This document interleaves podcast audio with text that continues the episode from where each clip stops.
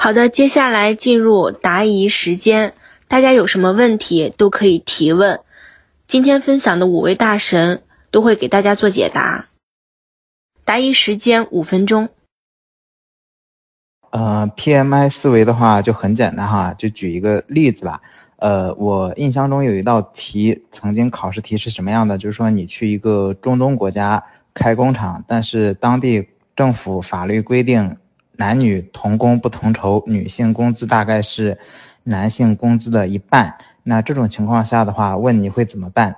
呃，有些选项呢，比如说 A 选项是尊重当地的一个法律习惯，那 B 选项的话是拒绝在此地投资设厂，那 C、D 选项可能是其他的一个选项。那这种情况下的话，那 PMI 思维是什么呢？就是一定是高大上，就是比较高大上，然后政治正确的这个答案，也就是选 B，我不在你这个地方设厂，而不是说。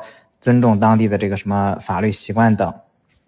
五 A 指的是，嗯，启规划、启动、执行、监控、收尾五个过程，都是高于目标值目标分数的。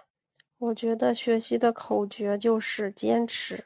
如何更好的记住知识要点？我觉得就是从错误当中吸取经验教训，这样的话你的印象才会更深一点，才会把这个知识点记得更牢固。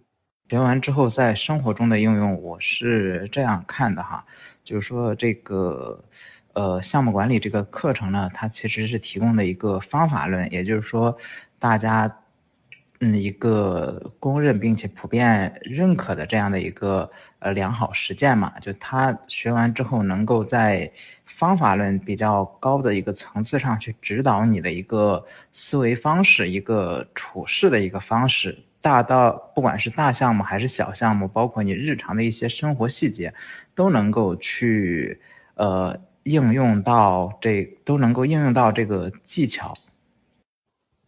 没兴趣看书，那就可以听喜马拉雅的那个呃语音。刚开始看书是看不进去的，因为这本书比较厚，看前五十页还可以，再往后看。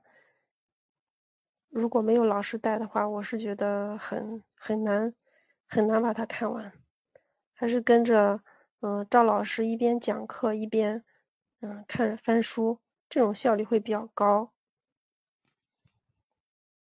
互动环节到此结束，今天的直播也就结束了。